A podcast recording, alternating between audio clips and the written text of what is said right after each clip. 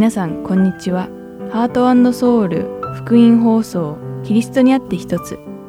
9月8日の放送をお聞きいただいています。今日は三条の水訓中川先生による成長セミナーそして一緒に聖書を読みましょうをお届けいたします。では三条の水訓をお聞きください。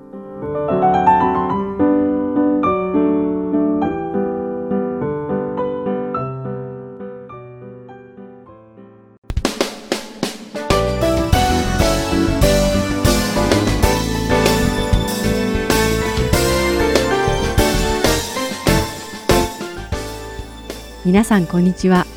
三条の水訓の時間です。お相手は横山幸子です。今回も一緒に皆さんと御言葉を学んでいきましょう。どうぞよろしくお願いいたします。さて先週まではイエス様が三条の水訓で語られた八福の教えについて学んできました。この八福の教えを学ぶことでこれらの八福の教えがイエス様のご性質を表しており、さらに深くイエス様について知ることができました。つまり、天の御国が約束された私たちクリスチャンは、このような性質を自分たちのものにしていかなくてはならないのです。八福の教えは、イエス様の弟子であるために欠かせない性質を教えてくれています。そして、この後に出てくる塩と光の聖句は私たちがイエス様の弟子としてどのように私たちの周りの世界に影響を与えていくべきかを語ってくれます。では早速マタイの福音書第5章の13節から16節を読んでみましょう。あなた方は地の塩です。もし塩が塩気をなくしたら何によって塩気をつけるのでしょう？もう何の役にも立たず、外に捨てられて、人々に踏みつけられるだけです。あなた方は世界の光です。山の上にある町は隠れることができません。また、明かりをつけて、それをマスの下に置くものはありません。食台の上に置きます。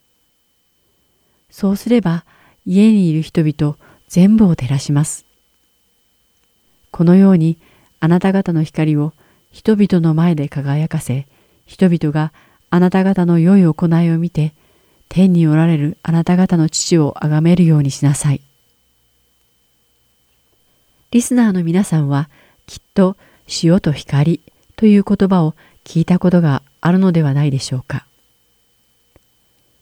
イエス様がおっしゃった、あなたは塩であり光です。は、私たちが何か価値のある良い人間であるように聞こえます。ですから、この言葉を見ると私たちはつい、この世の中で塩と光のように重要なものにならなければいけないと思ってしまいます。しかし、イエス様は私たちに塩と光になれと言われておらず、私たちがすでに塩であり光であるとおっしゃっています。もしあなたがイエス様を救い主と信じるなら、そして八福の教えにある性質を持つように精霊の力で変えていただいているとしたら、あなたはもうイエス様の弟子であり、すでに塩であり光なのです。ですから私たちは塩と光になろうと努力する必要はなく、イエス様を通して塩と光にしていただいたのです。そしてイエス様は私たちが単なる塩と光であるのではなく、世の塩と光であると言われています。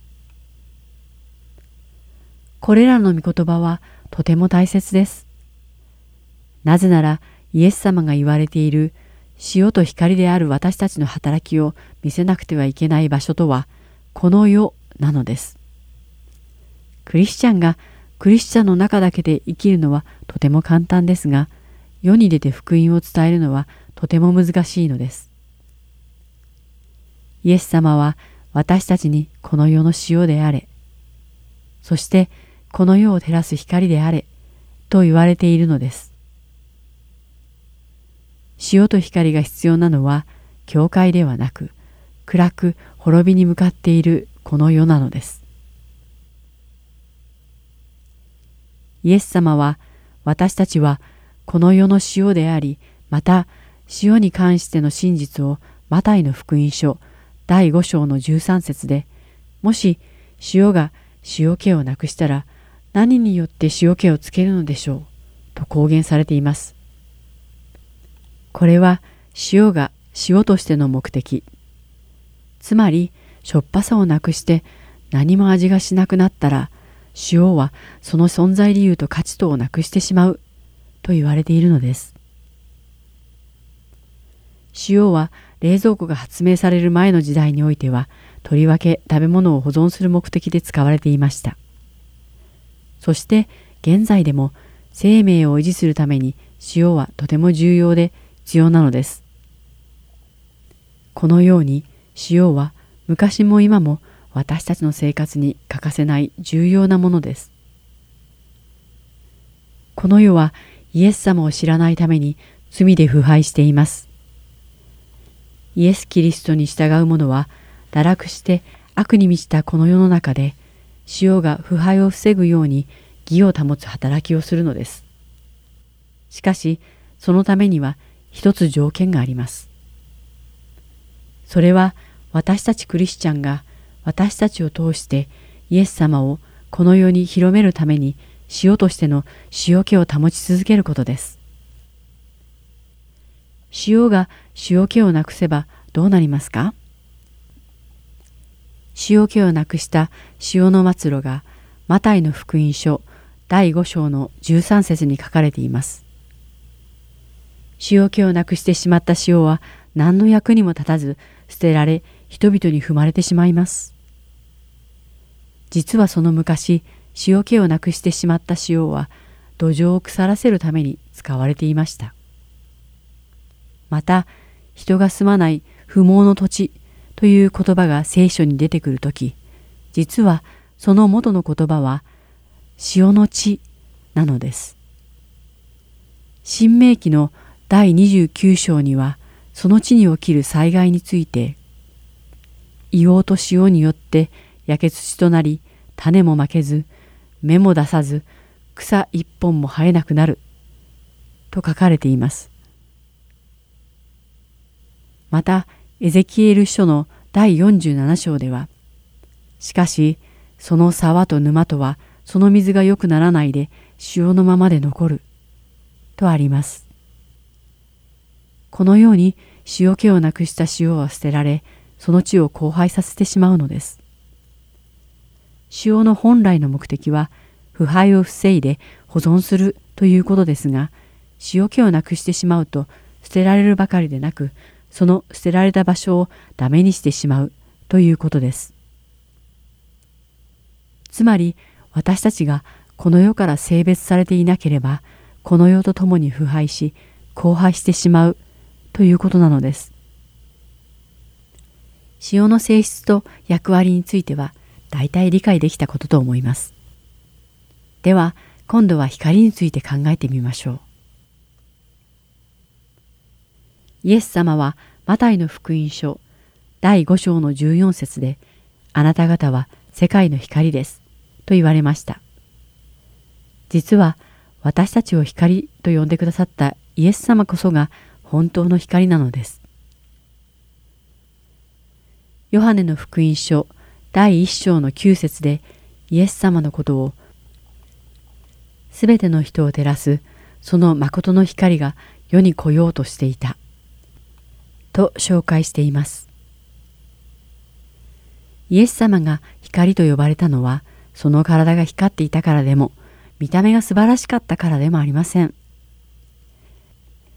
イザヤ書の第53章の2節に、彼には私たちが見とれるような姿もなく、輝きもなく、私たちが慕うような見栄えもない、と書かれている通りです。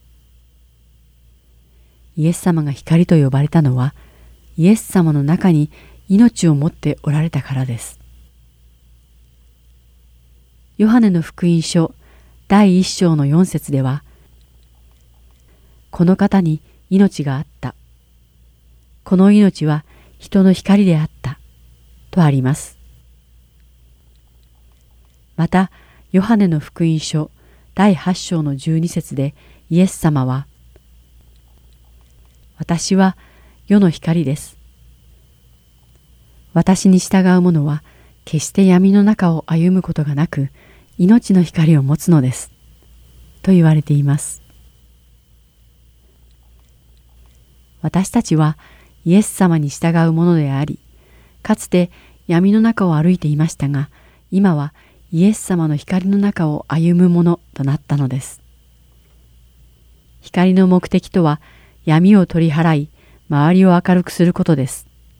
ですから、明かりをつけてそれをかごや皿で覆ってしまう人はいません。明かりが最も効率的に周りを照らすようにどこか高い場所に設置します。そうすればその明かりは家中にある部屋を照らすことができるのです。これはマタイの福音書第5章の15節から16節に書かれていることでイエス様がなぜ私たちに光として輝かなくてはならないのかを教えてくださっています。そこにはこのようにあなた方の光を人々の前で輝かせ人々があなた方の良い行いを見て天におられるあなた方の父を崇めるようにしなさいとあります。またイエス様は私たちの光を隠してしまわずに輝かせなさいと命じられています。そうすることで人々は私たちの良い行いを見て神様を崇めることになるからです。でもその良い行いは私たちが自分の栄光のためにするのではなく主の栄光のためにするのです。そうすることで人は私たちの善行を見ても私たちを褒めずに神様に栄光を期すのです。では良い行いとは何でしょうか？光と良い行いとの関連は何でしょうか？先ほども言ったようにイエス様は光です。そしてイエス様を信仰する者たちには命の光が与えられます。イエス様から命を授かったのでイエス様の光が私たちの中に宿っているのです。だからイエス様は私たちを光と呼ばれるのです。八福の教えに出てくる性質とはイエス様のご性質であり、私たちが目標とする性質です。それは取りも直さずイエス様の光が私たちの中にあるからです。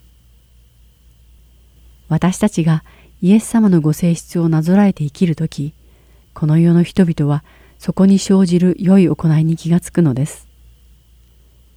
自分たちの罪を嘆き悲しみ、柔和であり、人を許し、義を表し、神様に対するような清い心で接し、神様との和解に導くことこそが良い行いなのです。人々はこのような良い行いを目にしたとき、なぜそうなのかと興味を持ちます。なぜ彼らは自分たちとはこうも違うのだろうかと自問し、その理由がイエス様であることを知ると、彼らの興味はイエス様だけに注がれることになるのです。こうして天国の神様に栄光が期されるのです。では、私たちはどういったところで私たちの光を輝かせ、地の塩として生きなくてはいけないのでしょうか。それはクリスチャンばかりいるコミュニティや教会ではなく、その他の学校、職場、図書館、スーパーマーケットなど、私たちがクリスチャン以外の人と会ったり、通り過ぎたりする場所のすべてが当てはまります。あなたはこういった場所で出会う人にイエス様の光を輝かせ、塩気を見せていますか？悪い行いを喜んで受け入れ、滅びにつながる安易な道ばかりのこの世界に従うのではなく、イエス様のご性質を真似て生きていますか？私たちが皆イエス様がこの質問をしたときに、はいと答えられることを願っています。さて、今回は三条の水訓の中の塩と光の聖句について学びました。次回はマタイの福音書第5章の17節から20節にある立法を全うするイエス様について学んでいこうと思います。それではまた来週も三条の水訓でお会いしましょう。お相手は横山幸子でした。さようなら。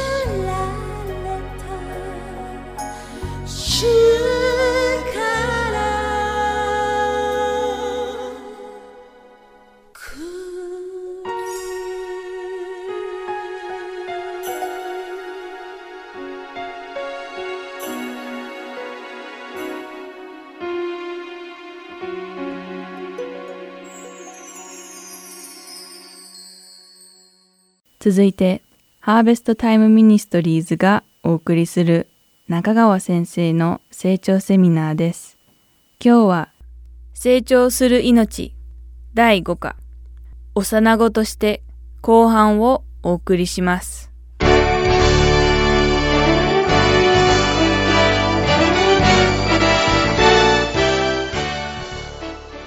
はい、それでは第5課のね後半に行きましょう。幼子は祈りという霊の呼吸で成長します。聖書には霊の呼吸という用語は出てきませんがクリスチャンの祈りを表現するものとしてはこの用語は最適です。食物がなくても水さえあれば40日くらいは生きることができます。この中で40日間断食した方います？いない？じゃあ40日間断食をしたという人を知ってる方いる？あそれはいるんだね。はい分かりました。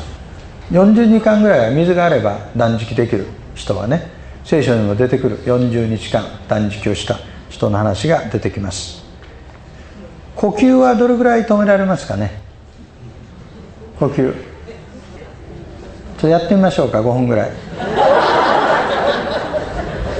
おそらく5分呼吸止めたらね99%ぐらいはもう直ちに帰りますよ。魂のふるさとに。ね。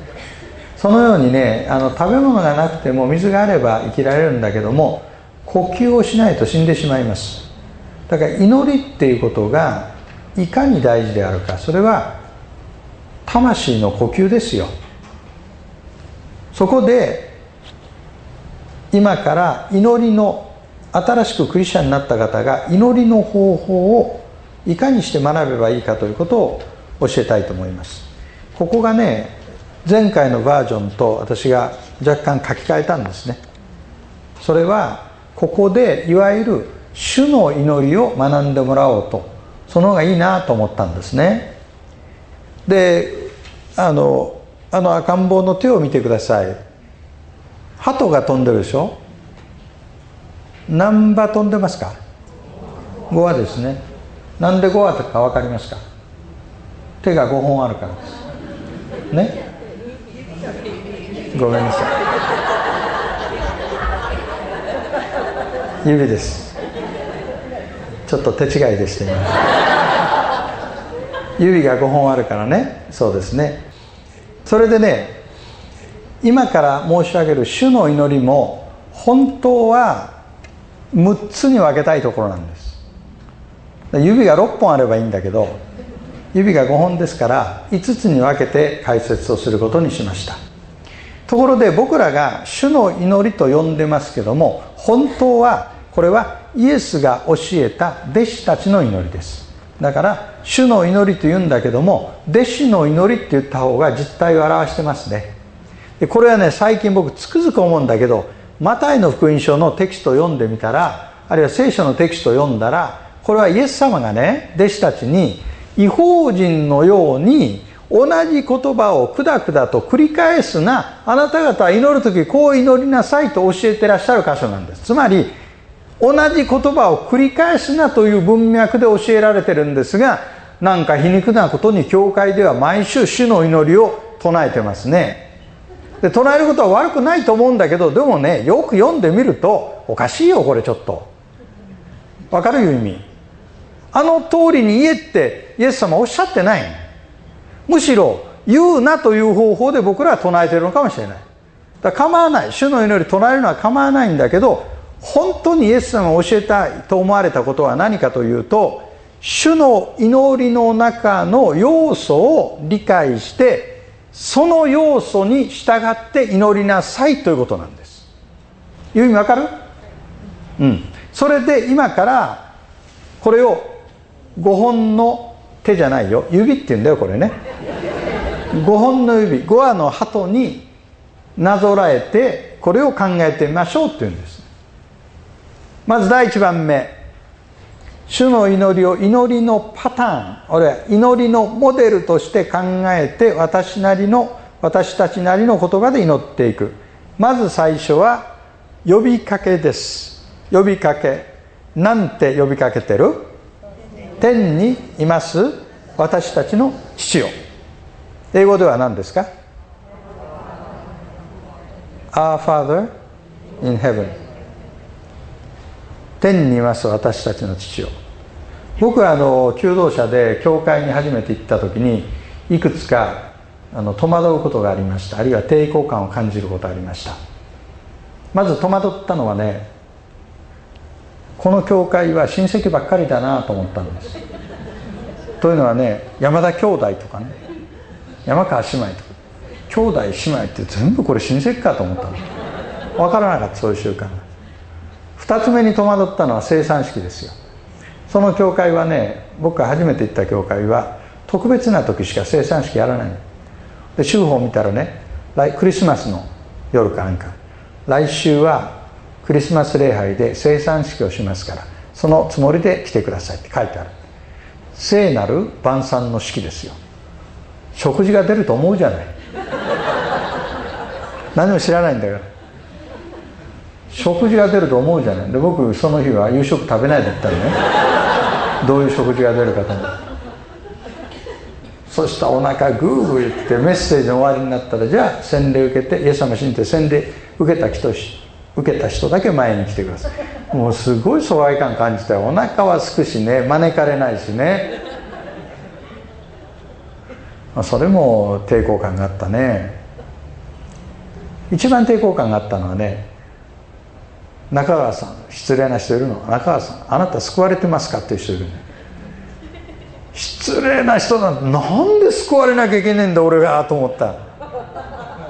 あなた救われてますか？ってなんか魚を網で救うようにね。注意しないと俺は救われてしまうぞと思って。もう一つ抵抗感があったのはね祈る時にねめめしい感じがした「天のお父様」とか言って祈ってるんですよ。何が天のお父様だ最初思ったよ。今恥ずかしい年した人がね天の父なる神様とかね言ってるわけですね。それはね無知だったからそうだったわけですよ。実はねこの呼びかけの言葉にもう全部があるの。全部があるでだんだんクリスチャンになって神様が天のお父様だっていうのが分かってきてで聖書の中で「アバ父よ」と呼ぶ。という言葉でアバねヘブル語でお父さんのことです。アバっていうのは。アバ。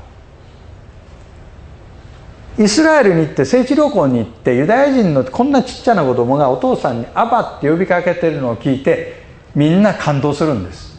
僕も初めて聞いた時そうでした。初めてイスラエル行った時ねこんなちっちゃな子供がこう走りながらね「アバー!」って言ってるんですね。おお聖書だと思ったね。すごいよあれは。本当に感動した。だから聖書で「アッバー」と呼びかける。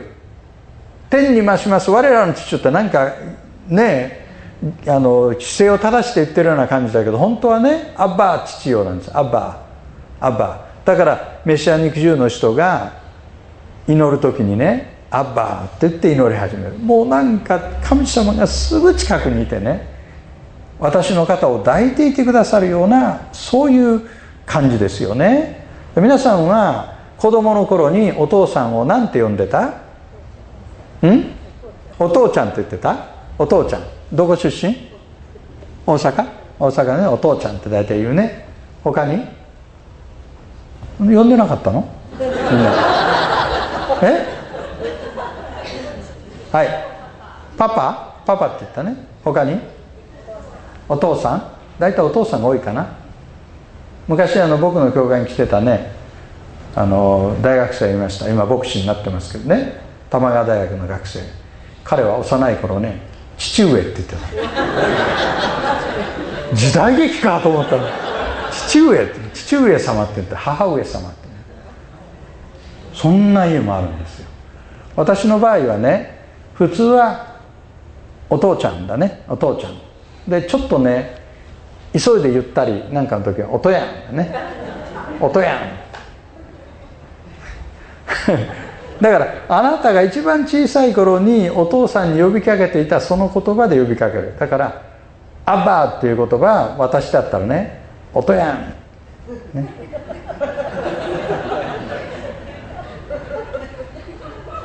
もう全然雰囲気が変わってくるでしょ。天に増します我らの父よっていうのと「音やん」音やん俺今ものすごく苦しいね助けてくれや」ってこういう祈りをしていいわけですよね。だからこの最初の呼びかけに全てがかかってるっていうのはね呼びかける相手は天にいます。私たちの完全な信頼父と子の関係ですよ。でよくね最近ね日本でもそうですけどクリスチャンたちが天のお父様イエス様精霊様って三位一体の神だからね。天のお父様そしてイエス様そして精霊様って祈ってる人がよくいるんです。それから時々ねもうもろにね精霊様って祈ってるんです。でこれはね精霊の人格を認めてるっていう点ではいいんですけどね。またあの天のお父様イエス様精霊様って祈って悪いこともないんだろうけど聖書の一般的なパターンではない。聖書の一般的なパターンは天の父に祈る呼びかけはイエス・キリストを通して精霊に導かれてだから英語で言うとものすごく分かりやすいんですこれはね。それは We pray to the Father to through the Son by the Holy Spirit. そう捉えることによって三位一体の神と私たちが祈りの中で一つになってるわけです。I pray by the Holy Spirit through the Son to the Father これが三位一体の神に私たちが近づく時の祈りのパターンです。これが基本です。ですからこのことを覚えてください。で神を父と呼ぶということについて抵抗感がある人がおります。あの父親との関係子供時代の父親との関係っていうのはその人の人格形成にほとんど決定的な影響を与えますね。だから歴史上反キリスト教の立場を取った人の生い立ちを見てみるとほとんど例外なしに父親と早く別れてるか死に別れてるか父親に虐待されたか父親が家族を捨ててよそ行ってしまったとかそういう体験をしている人多いです。私はあの刑務所に入ってる人たちと文通をしたりあるいはあの青少年で犯罪を犯したりする人話をしたり話を聞いたりする機会がね時々ありますけどもほとんど例外なしに親の愛を受けてない父親の愛を受けてないあるいは父親から虐待されている人たちです。だからこの神様に対して天の父よと呼びかけることが難しい人は幼い頃父親との関係が難しかった人です。そういう私もね実は父親との関係が非常に難しい時期がありました。まあ大きくなってからはね私が成長してからは自分の父親を一人の人間として見ることができるようになり父親が通過してきた戦い挫折失望いろんなことが人間として分かるようになってから受容し和解できるようになりました。でもやっぱり反発心はありましたね。小さい頃ね。小さい頃からですね、まあ、この中に自分は両親との関係が良かった。お父さんとの関係はすごく良好だった思ってる人どれぐらいいる？ちょっとやめてみて。はい。分かりました。まあ手を挙げなかった方は分かりましたから挙げなくていいよ。でもねあの父親との関係は良好だったという方は幸せだよ、ね、そのまま神様に目を向けることができる。で今手を挙げなかった方は、まあ、何らかの形で難しさを感じてるんでしょうけどただね地上の人間関係というのは全部天に原型があるんです。地上の親子関係は僕らが神との関係考える時に地上の親子関係を通して神との関係を見ようとするでしょ。だから難しいんです。逆です。何かというと地上の親子関係はこの間話した言葉によればタイプです。写し絵です。原型はどこにあるか。天にあるんです。父なる神と私の関係が原型です。だからその原型に即行けばいいんです。そして地上の親子関係が難しかった点を神との関係を通して見ることによって乗り越えることができる。結婚関係も同じです。原型はキリストと教会の関係がアンティタイプです。それが地上の結婚関係にタイプとして投影されてるんです。いいですか？祈りの中で天の父よと呼びかけることができる。その瞬間にもうこの種の祈りは8割9割は終わってるんです実は。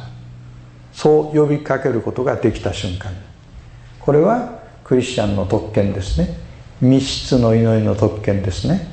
密室っていうのは何も一人になってそこでじゃないよ。どこででも天のお父様と密室の祈りをすることができる。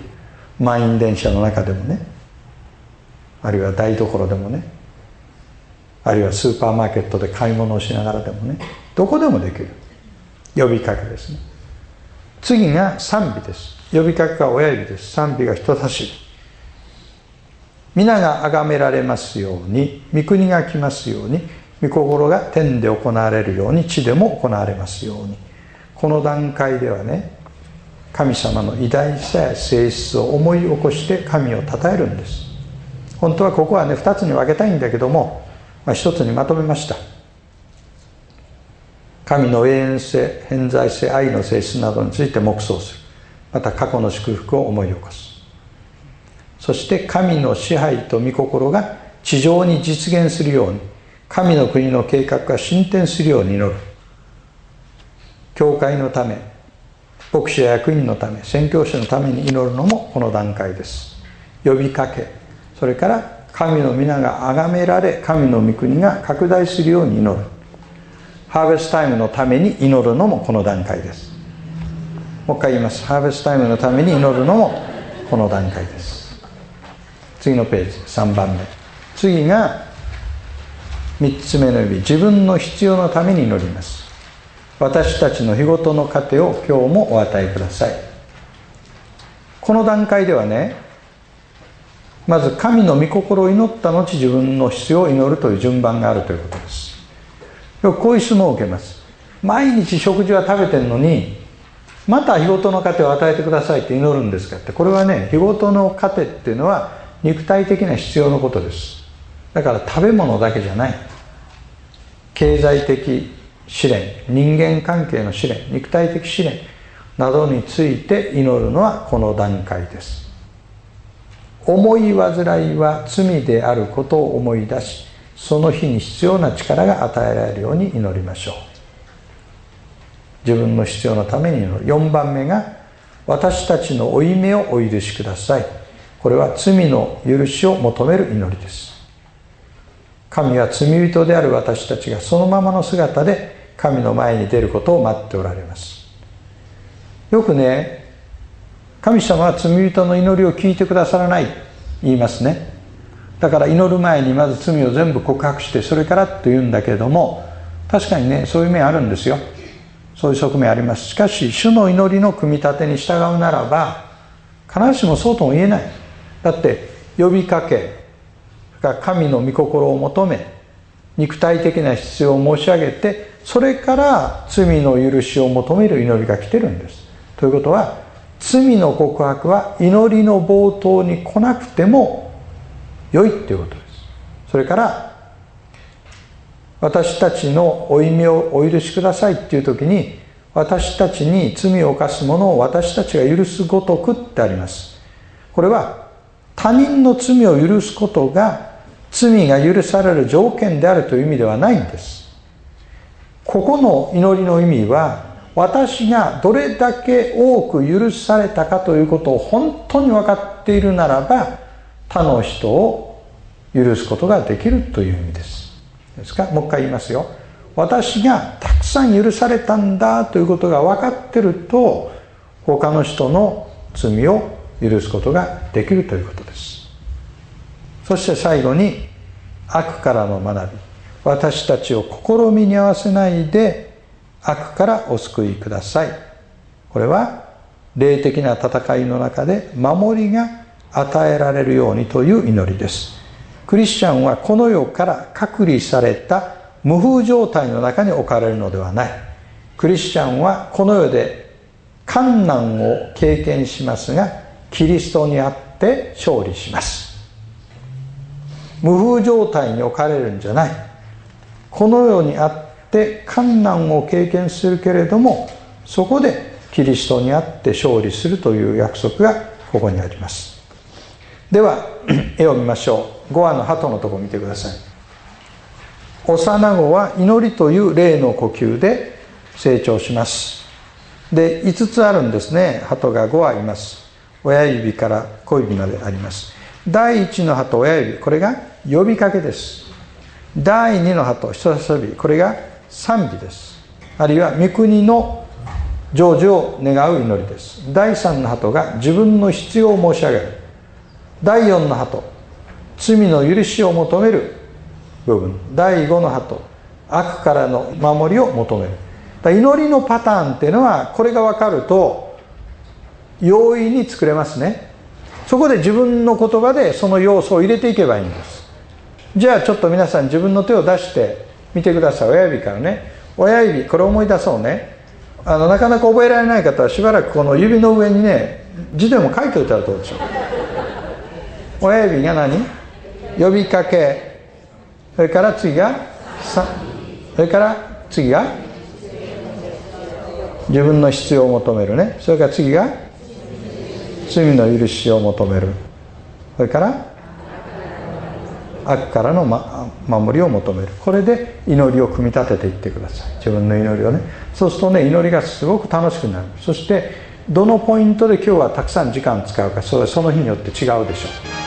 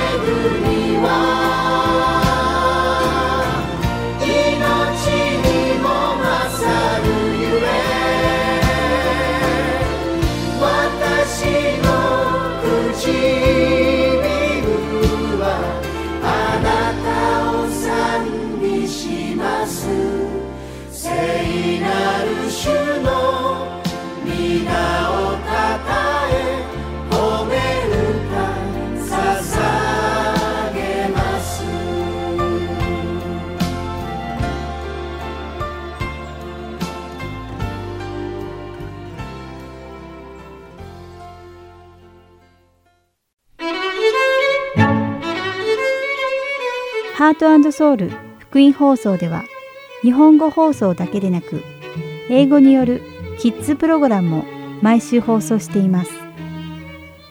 お子様にぜひ福音に親しんでほしいとご希望の方には無料 CD を送付しておりますので CD ご希望の方はハートソウルオフィス602-866-8999までお電話をいただくか heartandsoul.org at gmail.com heartandseoul.org heart.and.org.gmail.com heartandseoul.org.gmail.com までメールにてお知らせください。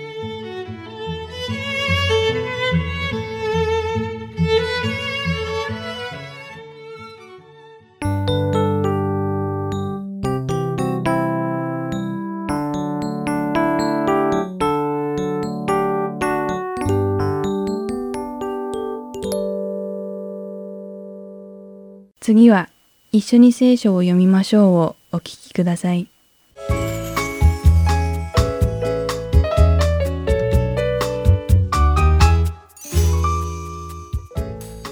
皆さんこんにちは。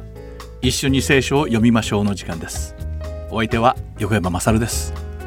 今日も一緒に聖書を学んでいきましょう。さて先週からマルコの福音書を読み始めましたがそこではイエス様は私たちの救い主となられるためにこの世に肉体を持ってお生まれになったことを学びました。マルコの福音書にはイエス様がこの世におられた時になされた数々の素晴らしい話が書かれています。そして今日はマルコの福音書の第1章の21節から45節までを読んで学ぶ予定ですがその中から今回の学びの鍵となるいくつかの説を読んでみましょう。まず29節から34節です。イエスは街道を出るとすぐにヤコブとヨハネを連れてシモンとアンデレの家に入られた。ところがシモンの姑が熱病で床についていたので人々は早速彼女のことをイエスに知らせた。イエスは彼女に近寄りその手を取って起こされた。すると熱が引き彼女は彼らをもてなした。夕方になった。日が沈むと人々は病人や悪霊に疲れた人を皆イエスのもとに連れてきた。こうして町中の者が戸口に集まってきた。イエスはさまざまな病気にかかっている多くの人を癒しまた多くの悪霊を追い出された。そして悪霊どもが物を言うのをお許しにならなかった。彼らがイエスをよく知っていたからである。実はイエス様はシモンやアンドレが姑の病気のことを話す前に彼女を癒すことなど簡単におできになったのですがあえてそうされませんでした。イエス様はわざわざシモンとアンデレがシモンの姑が熱病で床についていたことを話させてからシモンの姑に会いに出向かれ彼女を癒されたのです。つまりイエス様は弟子たちが姑のことをイエス様に話すのを待ってそれから彼女を癒すことにされたのです。イエス様が私たちの必要としていることをすでにご存知なのは質問の余地もありません。しかしイエス様は私たちがイエス様に助けを求めることを学んでほしいと望まれているのですそれはイエス様が私たちが求めている以上のことをなさりたいと思っておられるからです。主は私たちが神の子となることを望まれているのです。でも私たちは時折神様に何かをしてほしいと願うことをおこがましいのではないかと思ってしまいます。しかし私たちが勇気を持って神様にお願いするのならば神様は私たちを通して何でもおできになるのです。神様はご自分の愛する人たちに対してたくさんの奇跡を行われてきましたそして多くの場合主は私たちが主に助けを求めて祈るのを待っておられるのです聖書には私たちが神様に委ねるのなら神様が導いてくださるという約束が書かれていますエレミア書の第33章の3節には私を呼べそうすれば私はあなたに答えあなたの知らない理解を超えた大いなることをあなたに告げようと書かれています。つまり私たちがしなければならないのは神様に全てを委ねることなのです。神様は私たちが神様に助けを請うとき出し惜しみなさらないと約束されています。ですから私たちが日々必要としていることを満たしてくださるようにお願いしてみましょう。神様に導いていただき、守っていただき、私たちを正してくださるようにお願いするのです。そして神様がくださるお答えを信じるのです。それでは祈りましょう。天におられる父なる神様、私たちにくださったすべての恵みに感謝いたします。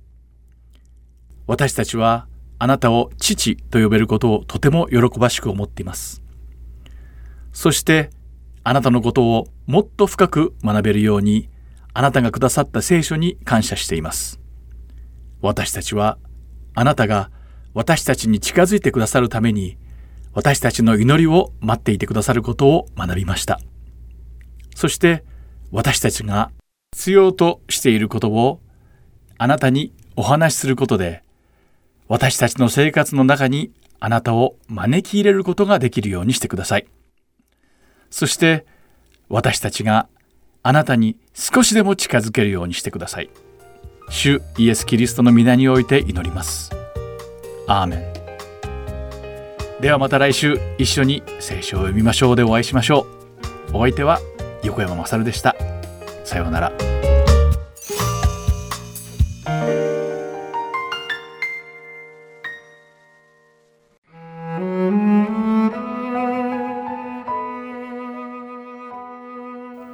今週はマルコの福音書第1章21節から45節までをお読みいたします。それから一行はカペナウムに入った。そしてすぐにイエスは安息日に街道に入って教えられた。人々はその教えに驚いた。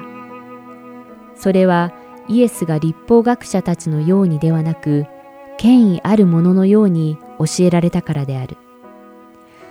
するとすぐにまたその街道に汚れた霊に疲れた人がいて叫んでいった。ナザレの人イエス、一体私たちに何をしようというのです。あなたは私たちを滅ぼしに来たのでしょう。私はあなたがどなたか知っています。神の聖者です。イエスは彼を叱って、黙れ、この人から出て行け、と言われた。すると、その汚れた霊は、その人を引きつけさせ、大声を上げてその人から出て行った。人々は皆驚いて、互いに論じ合っていった。これはどうだ？権威のある新しい教えではないか。汚れた霊をさえ戒められる。すると従うのだ。こうしてイエスの評判はすぐにガリラや全地の至るところに広まった。イエスは街道を出るとすぐにヤコブとヨハネを連れてシモンとアンデレの家に入られた。ところがシモンの姑が熱病で床についていたので人々は早速彼女のことをイエスに知らせた。イエスは彼女に近寄りその手を取って起こされた。すると熱が引き彼女は彼らをもてなした。夕方になった。日が沈むと人々は病人や悪霊に疲れた人を皆イエスのもとに連れてきた。こうして町中の者が戸口に集まってきた。イエスは様々な病気にかかっている多くの人を癒し、また多くの悪霊を追い出された。そして悪霊どもが物を言うのをお許しにならなかった。彼らがイエスをよく知っていたからである。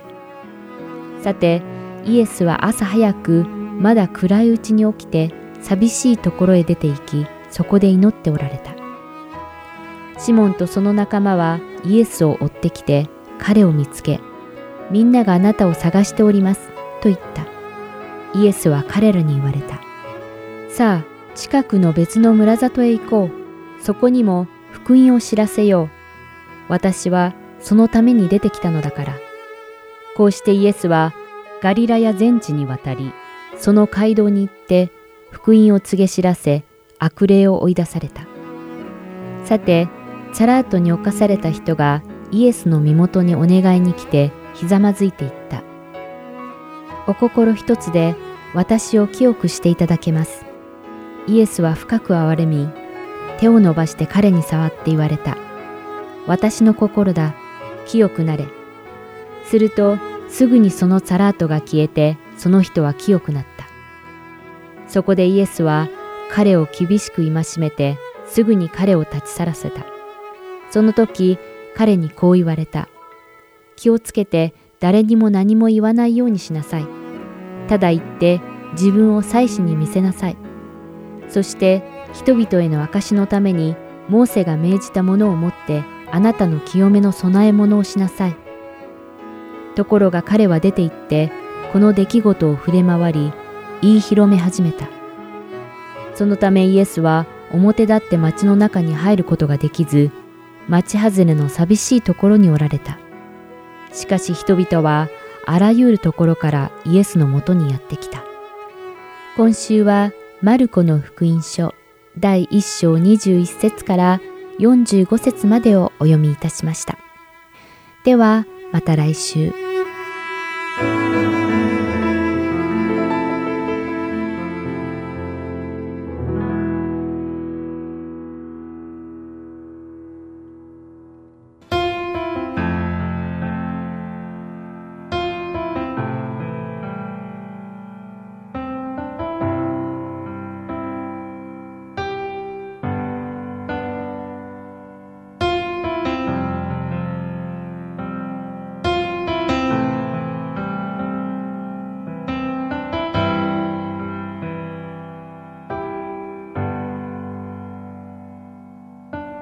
く大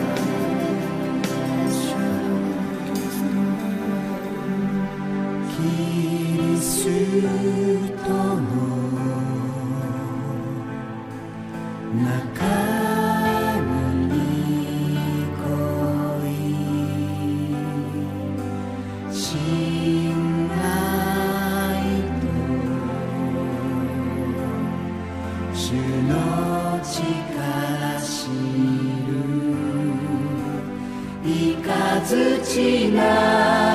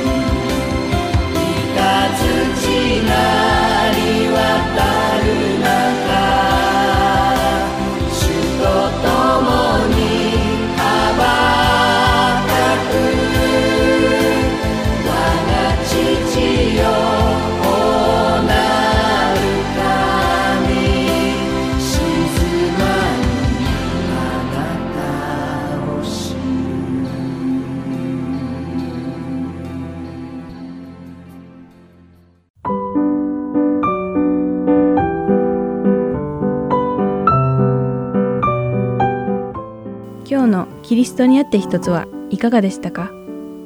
最後までお付き合いくださりありがとうございました。また来週お会いしましょう。